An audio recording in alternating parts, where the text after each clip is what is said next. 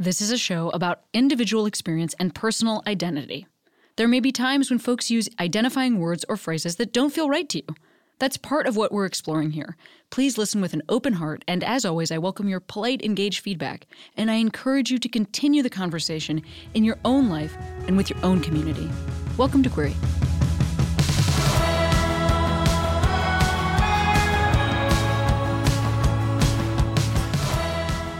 Hey, Queeros, Cami here. Well, this episode of the show is a chat with Simon Kent Fung, who made the podcast Dear Alana. This is a really, you know, for me, um, I will say that his podcast deals with um, religious trauma, conversion therapy, and eventually um, somebody taking their own life.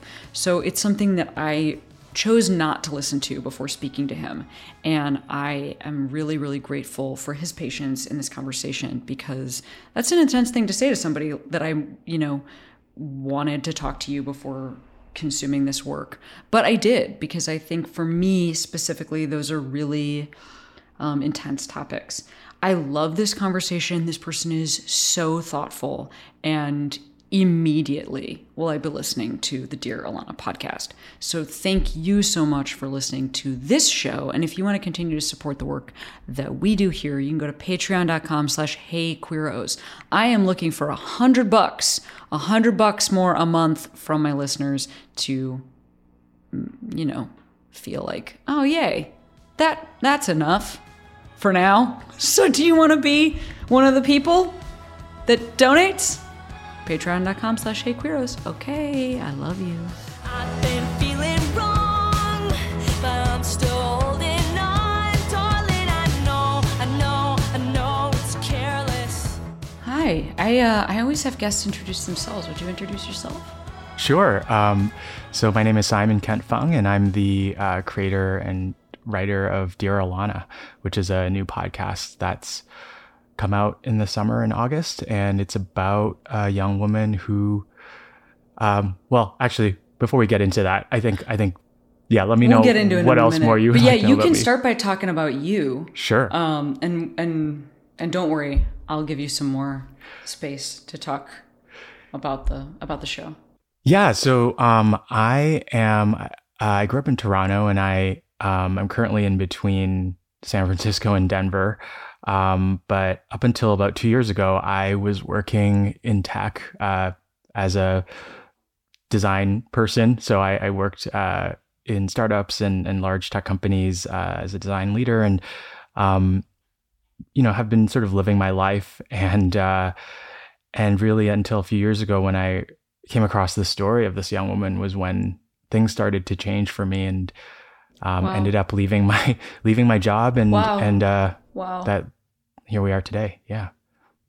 Wow. And and here's what I also want to say. Um, so I, you know, we have been running ads on Queery, which I really appreciate.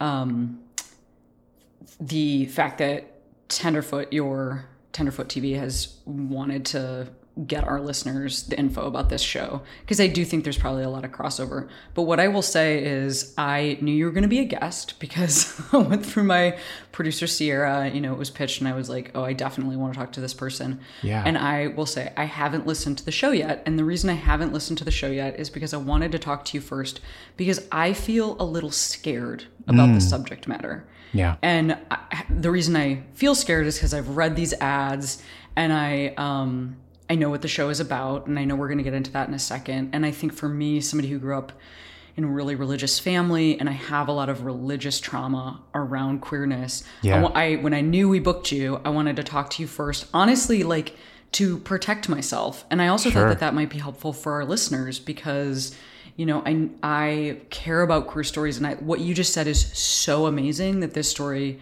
um, brought you truly like into an entirely new field.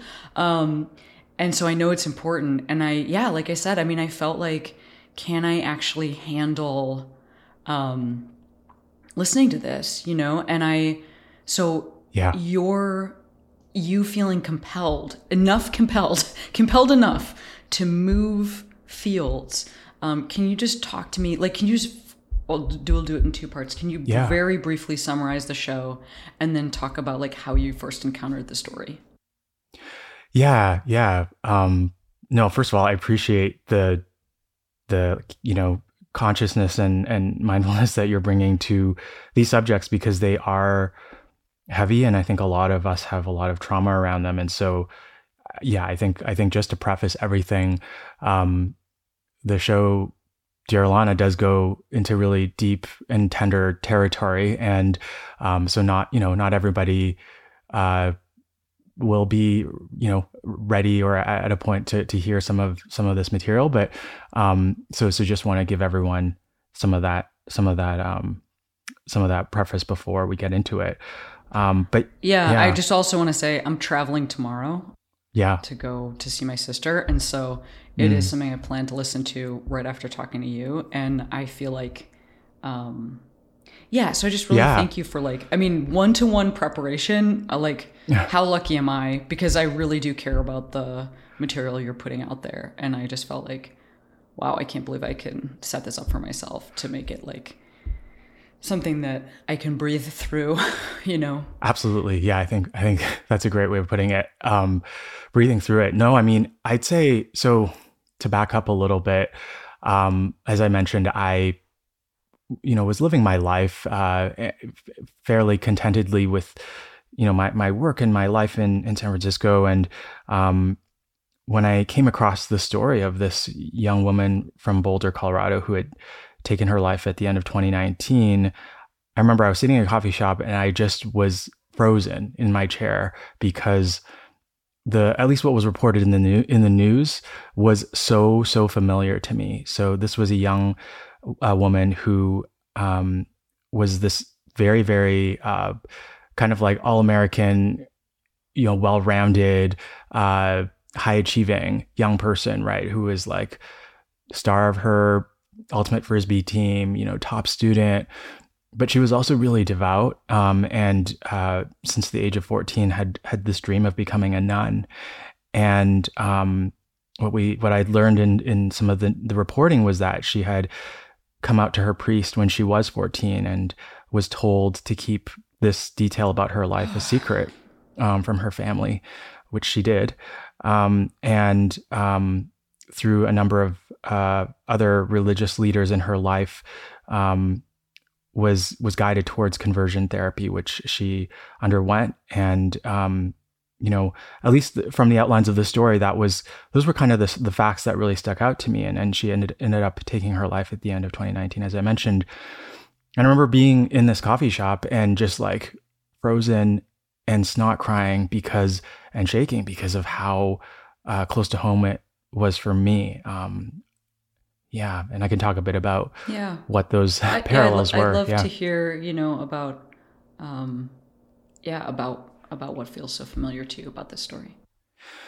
Yeah, so I, um, similar to at least what I'd read from about Alana, I, I was very a very devout young person, um, and had this dream of also uh, entering religious life as a priest, um, since I was a since I was a teenager, and um, but I like Alana had the secret, and um, you know, around my sexual orientation, and um, I ended up uh, pursuing throughout my entire 20s uh, various forms of conversion therapy. So, one on one therapy, group therapy, um, healing, and prayer ministry.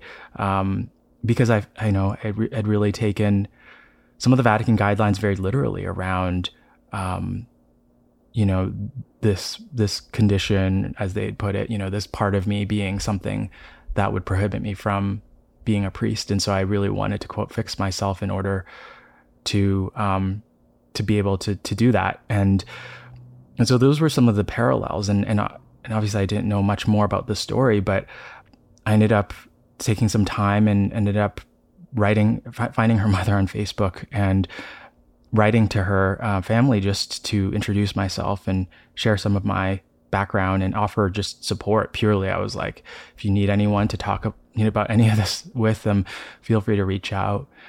And about a month later actually no several months later um, alana's mother joyce and i connected by phone. And um, you know that began what would become i'd call you know a friendship now where you know we would text and and talk regularly. And she had so much that she wanted to talk through and felt you know really isolated in, in trying to understand her daughter sort of after her death.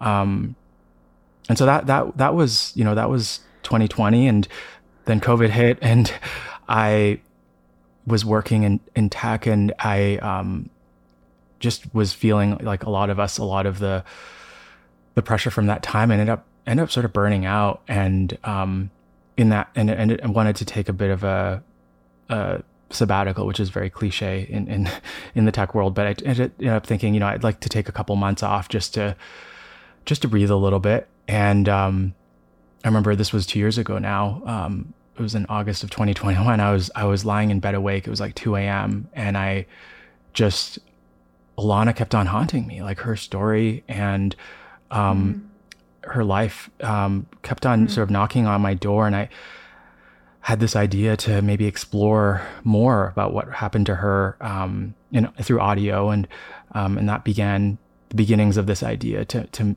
to develop this podcast. Um, and so, you know that that was the beginning, um, and and you know, fast forward a little bit, uh, just as a quick preview, you know, I think the journey of of making this um, has really led me deeper into her life through her own writings and journals and um, and I think reveal this really inner life that a lot of us may not be able to relate to or a lot of us will I think maybe from listeners in your podcast will around what it's like to be queer and and religious Yeah. Well, so I want to just say, you know, I don't know how. Look, you and I actually have a ton in common. Um, you know, I was a theology major in college, and when I was first understanding myself, it was only from a place of negativity. Like I was in love with a woman, and that was positive, but there was no like relief or joy or excitement or um av- in my mind avenues for like positive expression around queerness. So i um stayed closeted throughout college. Um i was not in a hospitable place. Um you know my school was super uh outspokenly uh anti-gay because it was catholic um which college did you go to and I went to Boston College. And so when I was there, you could be kicked out of school for being gay. Wow. Although I never saw that happen, that was the official policy. Um, and this last year, actually, just a few months ago, they gave me like a, um, they asked me like six months ago if I would come back to, to school so that they could give me an award for the arts. They do like Oh my an arts God. award ceremony. yeah yeah And so I um I was I really thought it through. Mm-hmm. And then um I I uh I said yes and I went and honestly kind of delivered like uh, a bit of a barn burner. Like I mean it was like yeah fiery and I basically said like uh fuck off. I mean in a kind way. Oh my God. Like in a in a like Jesus wouldn't have wanted this way because Mm. I actually like I even during the pandemic I went back and took a bunch of master's level theology classes at a bunch of different universities because even during the pandemic I wasn't sure I had felt called to the priesthood as a young person. Yeah. Although like in Catholicism, what was I even talking about? Like I did not want to be a nun. Um, Uh-huh. I wanted to be a priest. Uh Um, but yeah, I mean, it was so. I even revisited this very recently to be like, do I want to wow um, get my MDiv Yep. and be a stand-up comic who somehow is also, you know, yes spiritual person of faith leader. yeah But what I uh, decided was that like I feel so good about my relationship with the things I grew up reading. Like I actually think honestly at this point it's like I think Christianity like like love it. Like so glad I re- I under I so glad I've had the experience to re- like you know read the Bible or like be in that community. I do not think that Jesus was the literal son of God uh-huh. who cares whether or not I sleep with my wife or, you know, I don't I don't and I'm just like feel really at peace to like have left that behind and there was something so I can't believe I got the opportunity to go back to this space Right. and be like you are wrong. Like nobody gets that opportunity. Um, Wait, so how did you then- how did you like say this nicely? Like what was what was the I will like send you the speech. Oh my God, because it's somewhere. It like exists on YouTube somewhere. Yeah. Um, but I basically said, you know, when I was here, I like here's who I was. You know, these. Th- I mean, I was like kind of a model student there, like very involved and all this stuff. Here's who I was. Also, I was queer.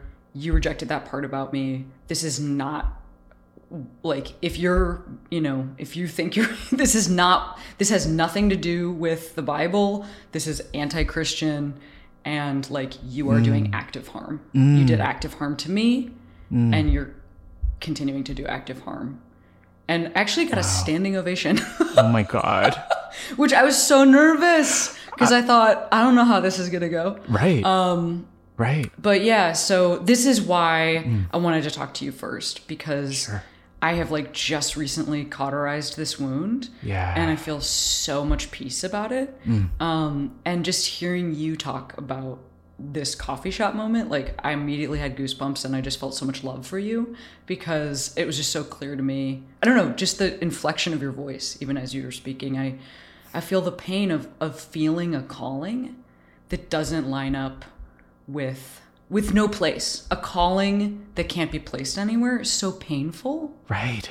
Right. so maybe maybe you Oh could talk God. to me about that like feeling this calling and then and then Yeah. what happened i'm talking Yeah. about the priesthood Oh my not the calling to make the podcast Oh, We'll that absolutely. Absolutely. Yeah.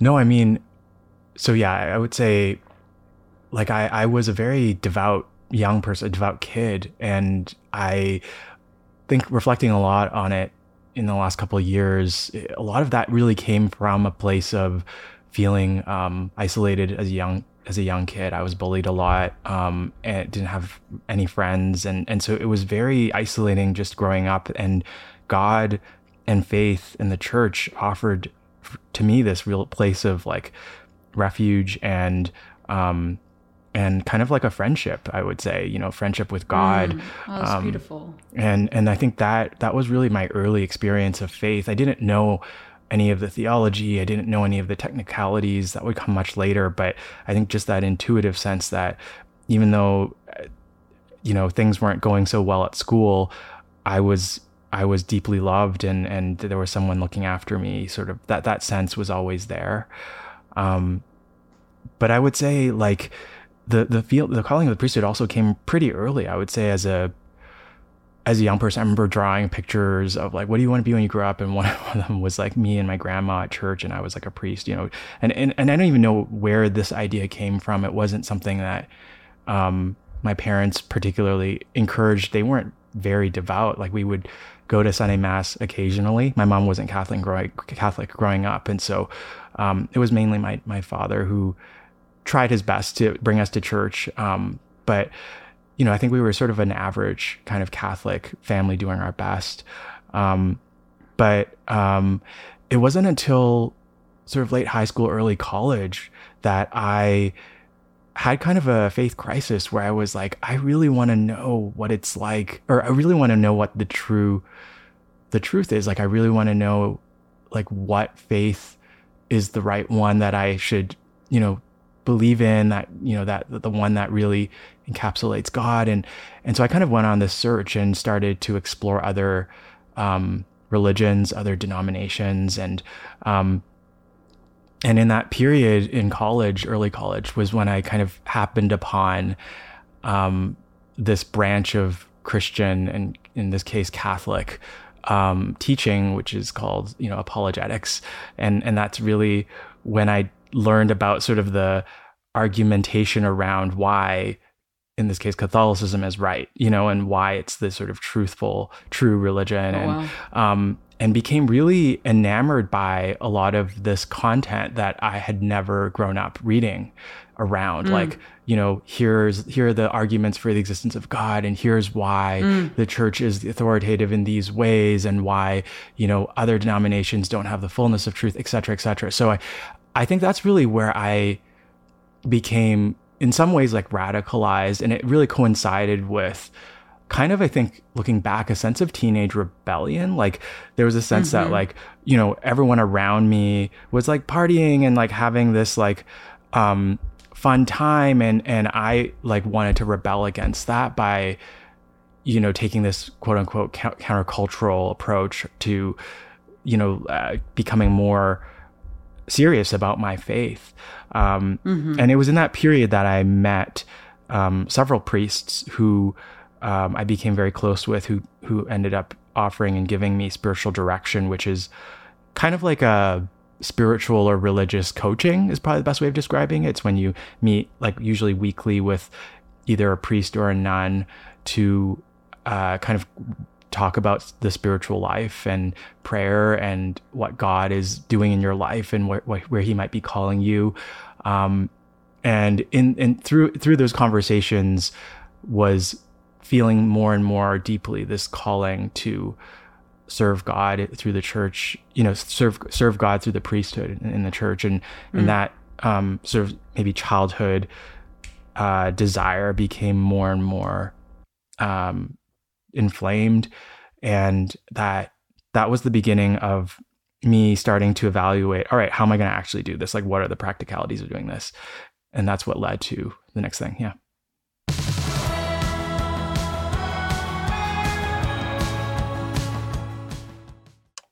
Back for another game. You know it. What's going on? Just one more week till Max Fun Drive. Hard to believe. It's been a heck of a year since the last one. We're now a worker owned co op. We raised $50,000 for charity last year. And we've added a bunch of awesome new shows. But do you think we're ready to do it again? Absolutely. Lovely new gifts are lined up. The episodes will be amazing. And wait till everyone hears the bonus content. Yeah, plus they know to go to MaximumFun.org slash newsletter, so they're getting all the news. Oh, like that meetup day is on Thursday, March 21st. Then what's bothering you? Me? Oh, nothing. We're all set for Max Fun Drive to start on Monday, March 18th. I just didn't want you to see this coming. Check. What? Hang on!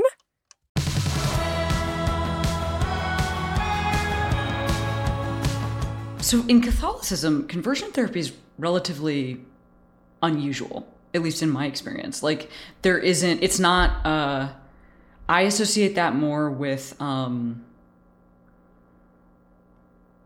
different with different, Christian- Christian denominations. Yeah. Yeah. Um and so I am curious about how that paired with the time frame that you're talking about because it's not something I've heard of for many people. Yeah, so I think when a lot of people think about conversion therapy, they uh, a lot of us in the last probably in the last 20 years have gotten to see it through like television and movies and I think they've done a good job at capturing a, a certain kind of conversion therapy which is usually um, highly religious um, you know maybe very coercive a little dramatic you know maybe there's a preacher kind of like yelling at you or, or doing something um, a little bit more um, yeah a little bit more you know there there are examples of like people undergoing shock therapy and and even historically lobotomies to try to quote unquote cure this Right. but um but the kind of conversion therapy that I experienced and that I think was really pioneered by a lot of uh, Catholic thinkers is actually uh, kind of this. It really took off in the um, in the period probably beginning in, in the 60s and 70s and um, and it was inspired by freud. And what a lot of these thinkers many of whom were catholic um, took from his psycho psychoanalytic theory was this idea of uh, childhood trauma and that being kind of the root of so much of how we as adults see the world today. Um, and so um, and I would go into this into in the, in the in the in the podcast, but essentially a lot of um, theory has been developed to uh, create these orange origin stories around why people might be gay or lesbian, and um, and so a lot of the psychotherapeutic practices and, and approaches that have developed uh, and codified through organizations that have um, emerged throughout the last 40 years um, really have, have been built on a lot of these theories. And I can talk a little bit more what that looked like in my setting, but my therapist is sort of a descendant of that. Um, he was sort of the main trusted conservative Catholic therapist in the tri-state area, and he um, counseled a lot of folks with this quote unquote same-sex attraction, and and that was the uh, that was kind of the the area that I experienced conversion therapy, and and that Alana also did. Yeah, I mean, you know, I, again, I don't know if this is this is like anecdotal or impression based, but I also I had, you know, because of the school I went to, which also has, um, like like Jesuits Yes. live and nuns live there who are like there are folks who are um like acolytes there there are folks who are in their training process who literally live on campus and Right. who live but like in a sort of a rectory setting like not in they're not part of the student body they're sort of um for like a, in a training center sort Right. of a vibe um and so you know what i will say specifically about the priesthood based on like folks i knew who were being um i almost want to say like courted in that direction is that like it is a bit of a closed system like folks who are who are pursuing that are in my experience treated differently than like just your your regular like mass going catholic because these are folks Yes. who are like that the priests and nuns themselves are are uh recruiting They're in a different way That's a great word. yeah so yeah. yeah so the you know what i experienced was sort of like seeing like favor Yes. and- i mean also jesuits actually don't take a vow of poverty Mm-hmm. so they're they're uh, so like not only were people being courted but like I knew a Jesuit who drove an Audi convertible, you know, who had like a really nice home in a in a um super fancy and actually gay area of Boston.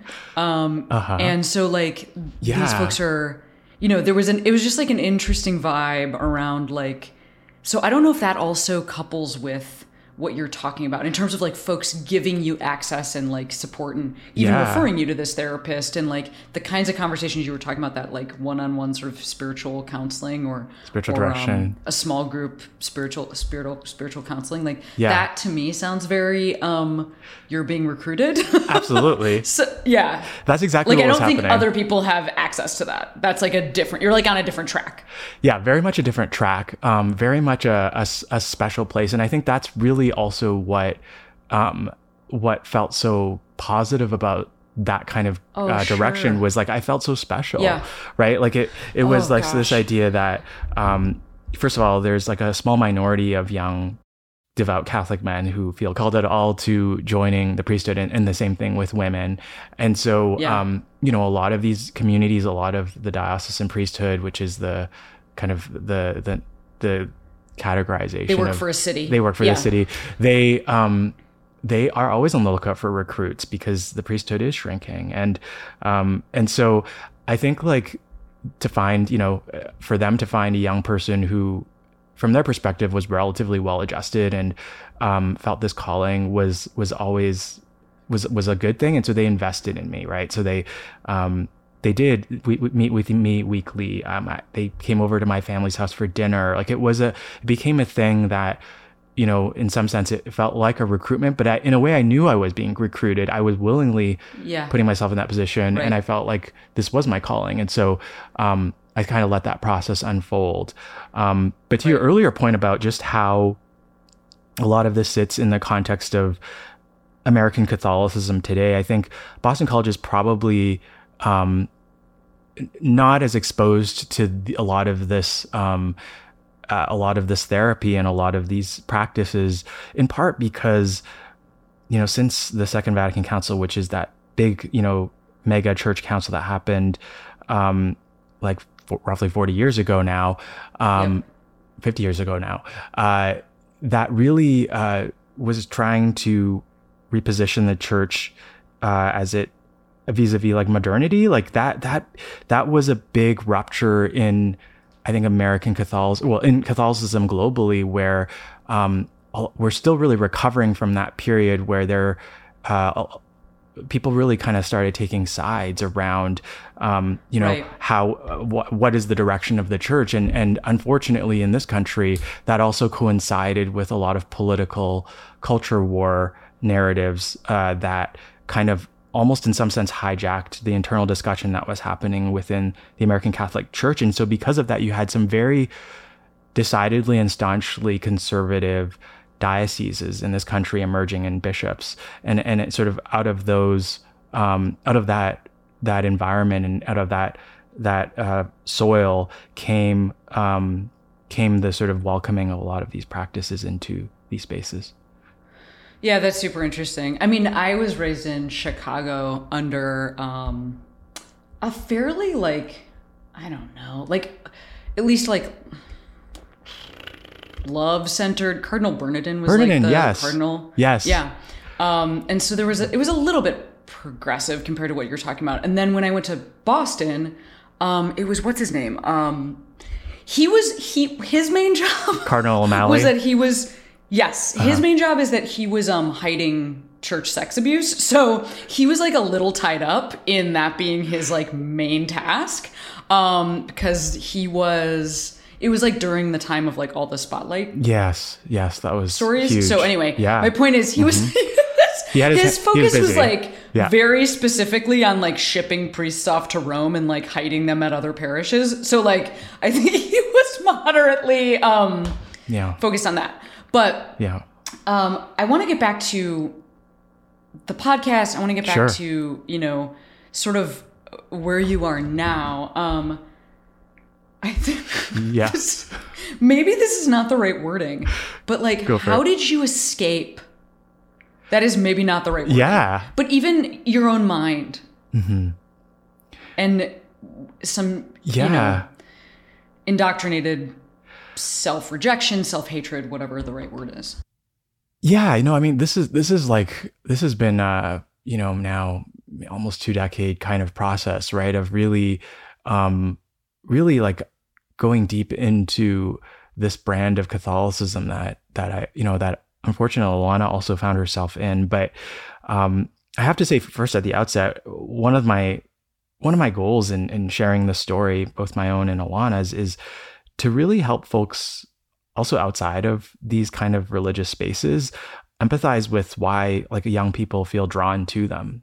I think I think that's one of the Yes. you know Yes, actually, I want to just pause for here it. for a second because you said something earlier that I didn't address, which is that it made you feel a sense of belonging. Mm-hmm. Yeah. And so when I think about religious traditions, and I honestly would also put um, the Harry Potter franchise in that because it's, I actually consider that to be like, uh, it was like attempting to fulfill the space of a mystical or religious tradition for a lot of folks, like for for children. Mm. Yeah, yeah, yeah. Um, and so, like for me, you know, people as religion, as like organized religion was declining, particip- as participation in organized, organized religion was declining in the U.S. Like those books were emerging, and I think those are. It's another example of something that made kids feel so connected Yeah. to like a greater purpose. I mean, you know, whether it's like Voldemort or uh, you know the devil or whatever it is, or sin on Earth, like the idea that we have a purpose to like band together and like fight for survival,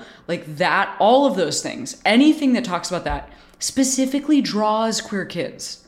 We're specifically drawn to that. It is set up to open the door to somebody who feels like I don't know what to do with these feelings. They have to be bigger than me.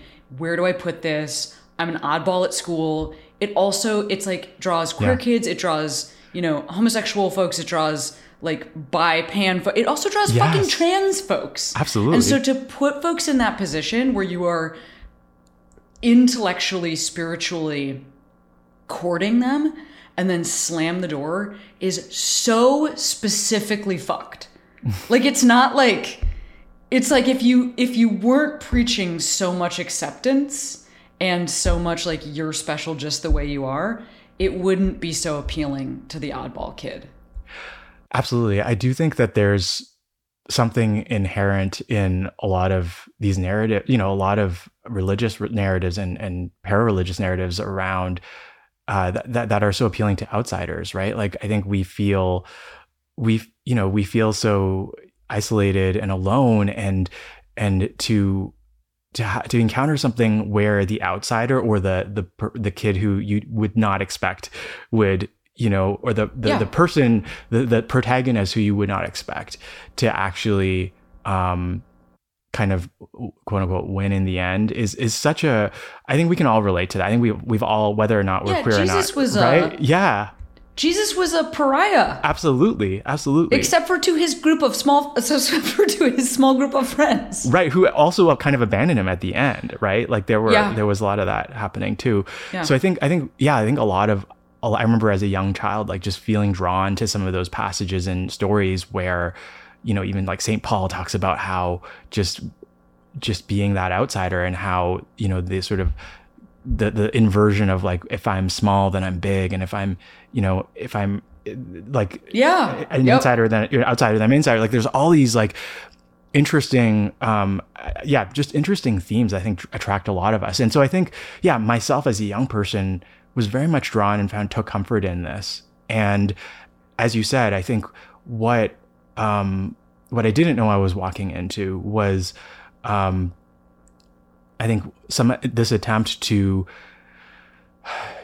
you know at this on the one on the one hand you know sharing this news about unconditional love and acceptance and on the other hand encountering really practically that it, it was conditional. And i think that that kind of dichotomy of like or cognitive dissonance of hearing them say but we are accepting of you just not these parts which we can you know which you can change and and quote unquote heal from right? Like that was like the the to me the thing that i was uh on the path towards. Like I, I really really drank that and and and believed that and felt felt like okay this was in my best interest. And so I trusted that. And I think I think Alana did too. And and um and so in terms of like how things ended up changing for me it really was like I'd mentioned I spent most of my 20s doing this it wasn't until I was like 31 32 that I was like okay, this isn't working.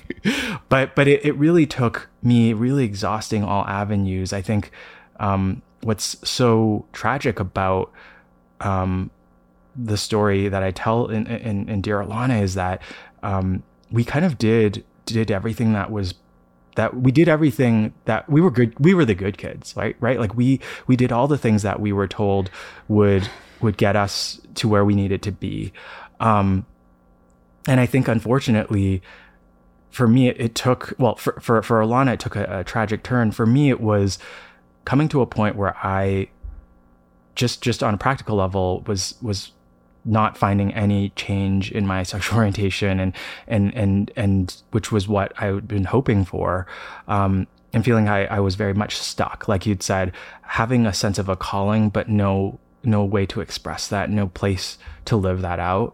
Um that just felt uh very very challenging. And I and I I think like what a lot of folks who are queer and who pursue this, and again, that's also one of the unique things about the story is that both Alana and myself pursued these kinds of therapeutic approaches, um, sort of like on our own. Like we we kind of nobody nobody you know n- n- our parents weren't in Alana's case, her parents weren't even aware she was doing this, right? So it wasn't like um, at at some level you can argue we were set up to choose this, but but I think we deeply felt a sense of like agency around, okay, this is something I, I want to pursue.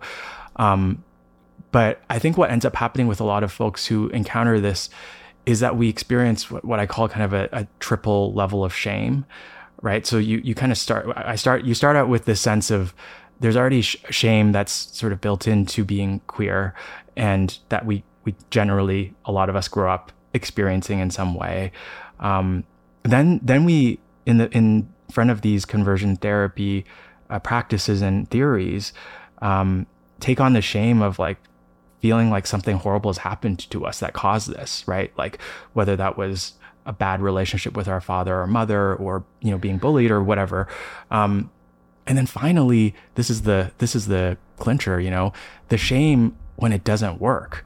And this this therapy doesn't work. And it's just this feeling like that i am so broken that this thing that is supposed to help me isn't even working for me. Like how damaged must must i be? How far from God and you know myself must I be to not even be able to um, get to where these therapies are promising me. And so I think really that triple level of shame um, drives a lot of people to despair. And, and this is why I think a lot of people, the statistics are out there around folks who've experienced conversion therapy are uh, twice as likely to, to attempt suicide um, than LGBT individuals who, who haven't experienced conversion therapy. So this is one of the things that I'm hoping, you know, listeners will be able to see sort of firsthand how this shame emerges and how it how it takes on how it stacks, you know. Yeah, I really hear you. Um, you know, I guess I'll say that I really think my experience of self. Um, I just I know so many people who were raised.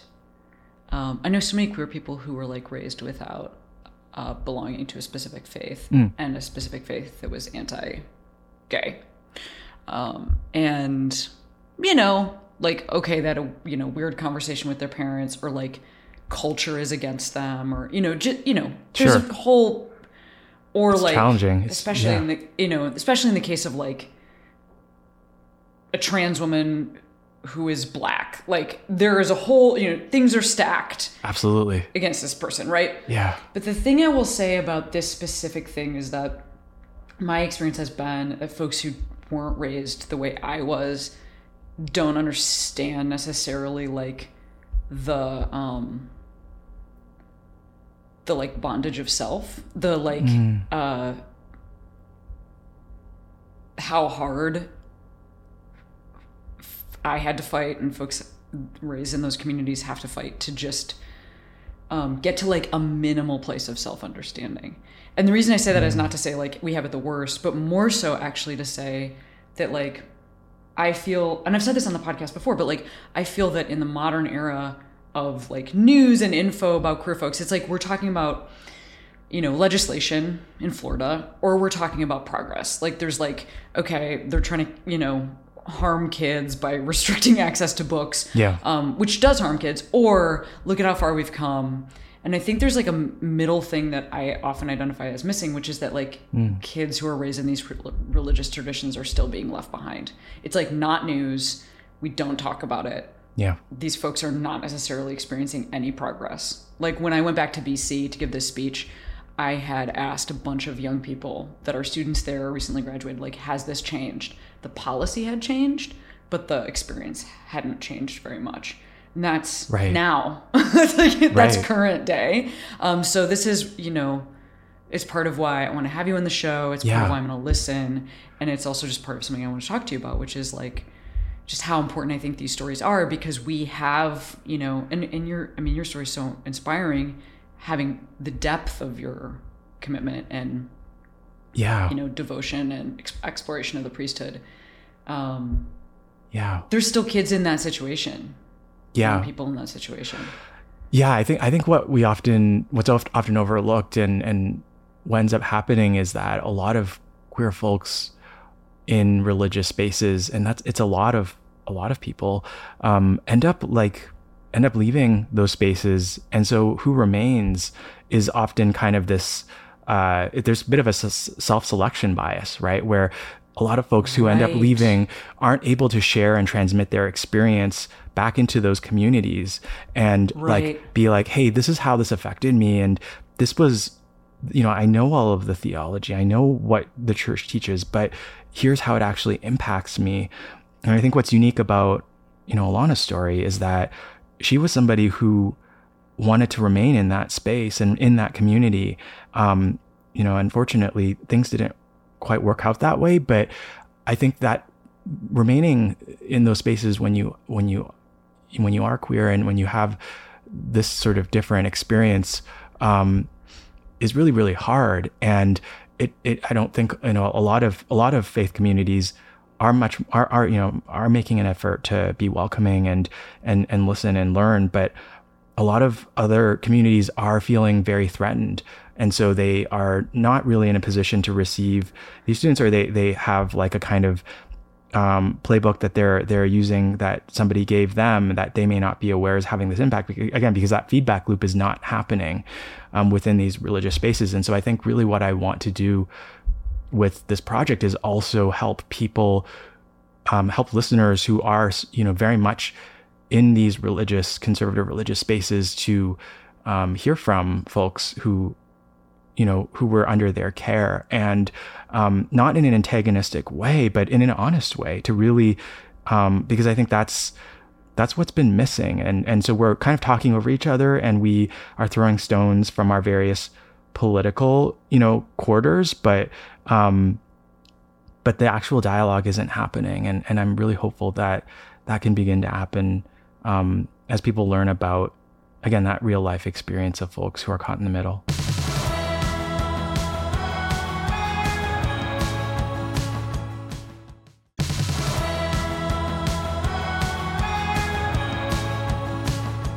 mean, the thing that I often think about with like my stand up or, you know, whatever, this podcast, whatever it is, is um, it is odd to have an identity that is a lived experience and that for somebody else is a social and political issue, that for Right. somebody else is something they have an opinion about, Uh-huh. like a religious community having an opinion or teachings, and me having I'm in the, I'm in the side I'm inside of the thing. Yeah. And so when I think about it, I think about just like the false equivalency of those two things. Like Mm-hmm. somebody is is commenting and somebody is living. And so I completely agree with you. You know, it's like this is why this pod like this is why your project is so important because we're talking about it's not it's not a like this is something where it's like it you know we debate this right at on a president at presidential debates. There's it's nothing to. Yeah. I always think I always feel like it's like a false premise. It's like okay, get somebody who has an opinion, and then actually stack them against somebody who has that lived experience. That's that's that's the That's interesting. vibe. Yeah. yeah, like that exactly. That's interesting. That's that's the right word. Yeah. yeah Um. yeah Well, I want to I want to be like really respectful of your time. I feel like Sure. I could talk to you for about nine more hours. I hope we connect after this because I'm Yeah. super interested in you know hearing more about like just how you navigate your life today. yeah Um, totally But I hmm I feel ready to do you want to li- to listen to this project. okay okay Um, yeah you know, is there anything else that you would like to add um, about you know for folks who yeah who want to yeah who want to hear more about you, more about the story? Yeah. Yeah, I mean, I, I think we we talked a bit about some of the background and motivations. Um, I, I think one of the things I want to invite listeners into is um, this story. You know, Alana's vulnerability that she expresses, um, and that you know her family was was graciously willing to invite me into. I think is a real is a real gift into I think at a basic level, it's it's it's kind of a coming of age story. I think we've we've all we all kind of struggle growing up, and and adolescence is really rocky and challenging, and um, and to be able to hear the inner life of a of a person who's who has this very unique experience, but is it, it you know is expressing it so honestly and openly, I think will be very um, resonant with a lot of folks. And um, and as I mentioned, I think that my my my goal here really is to uh, tell a truthful, you know, narratively honest story about um, what it's like to have some of these experiences, and um, and yeah, invite folks who who are either religious or not religious to develop a little bit more empathy for those who I mentioned, like I said, are, are kind of caught in the middle. And um, and I think that's really, yeah, just kind of an important, uh, yeah, just kind of one of the goals. And and I hope hope that yeah, folks can can listen with an open heart and open mind. Um, but yeah, if if if if you have more questions, happy to chat more. Um, you can you can always learn more at you know the website dearalana.com.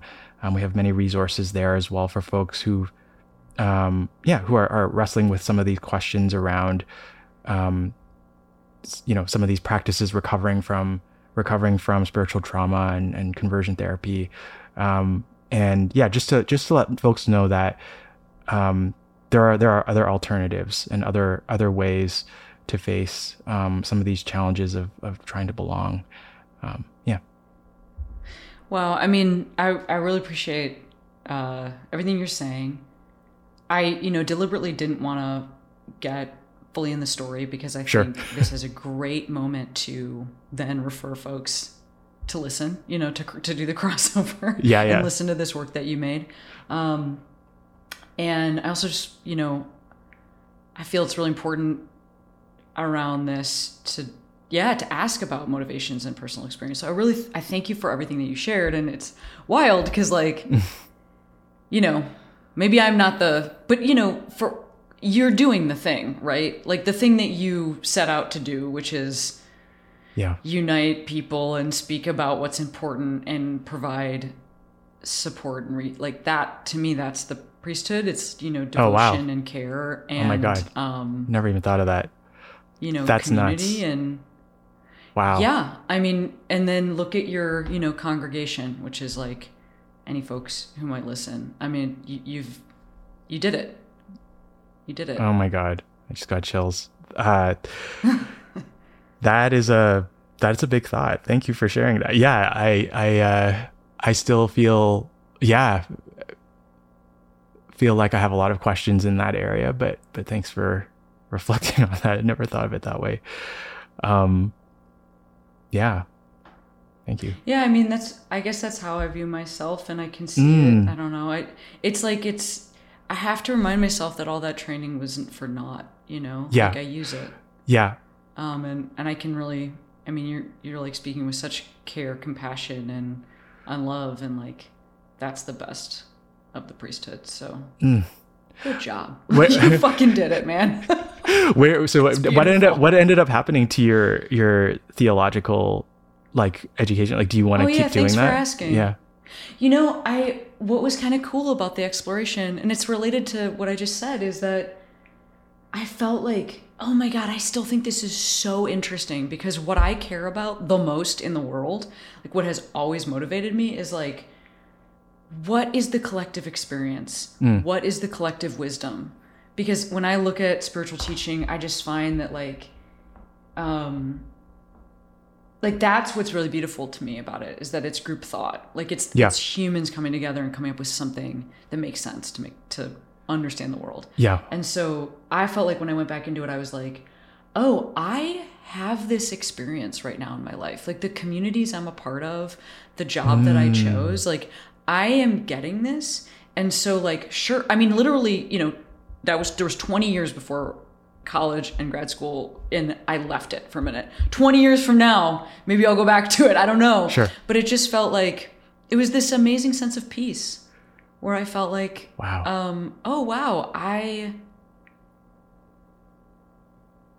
i just felt like the true gift of being like i just didn't feel like i was outside of those communities even if they feel i was outside of those communities. Does that make sense? Damn. Yes. Yes. I was like i have this all set and you know. Yeah. Doesn't mean that like you know i would love to feel the way i used to feel in church Mm. when i was like really deeply committed and like on my knees and going to daily mass. Like i would love to feel that way. Yeah. But um i think that that was maybe Mm. something i'll just have to work a little harder for yeah and, and it, it's almost like you're discovering the you know the divine or the mystery or you know god in some senses outside of that conventional structure has really given Yeah. you new insights that you wouldn't otherwise have had and and and I think are probably going to be really enriching for the church at large right like I think that's one of the, like the one of the things that I wrestle with is just yeah like I mean I'm still a practicing Catholic but it looks a lot different, as you mentioned, than the than the way it, it was I was act, you know, practicing it before. Um, as far as you know, it's no longer daily mass; it's weekly mass. But um, for me, at least, but um, but I do think that uh, yeah, I do think that there's something um, yeah that that we bring to the table that that if folks are are interested and curious about can you know with you know within the conventional church uh today can can learn from. And, and also yeah we are i guess it's like we're we're we're it's still it's still a part of our identity. So Yeah, that's Yeah. right. Exactly. Yeah. Yeah. like I don't consider myself a practicing Catholic, but I do consider myself a small C Christian. uh-huh And that is so fucking cool. Like I just am Yeah. like, oh, I like this um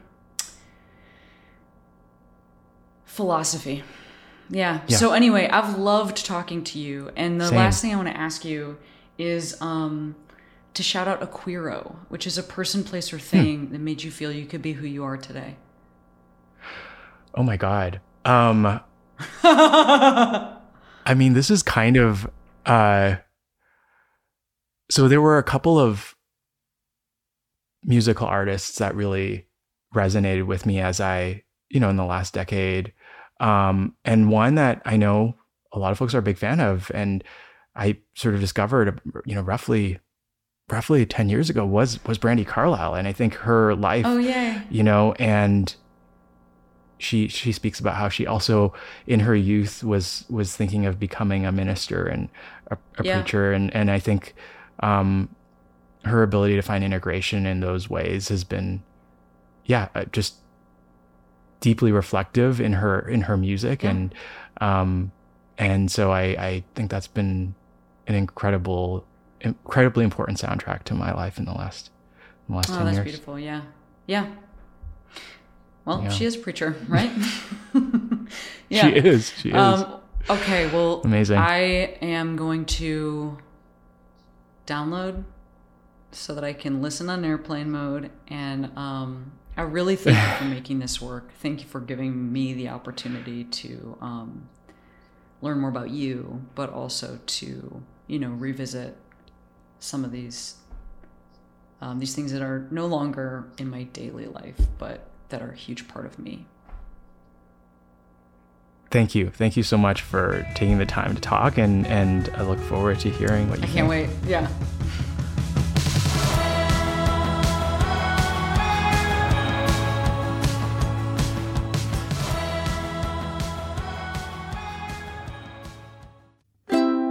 Maximum Fun. A worker owned network. of artist owned shows. Supported directly by you.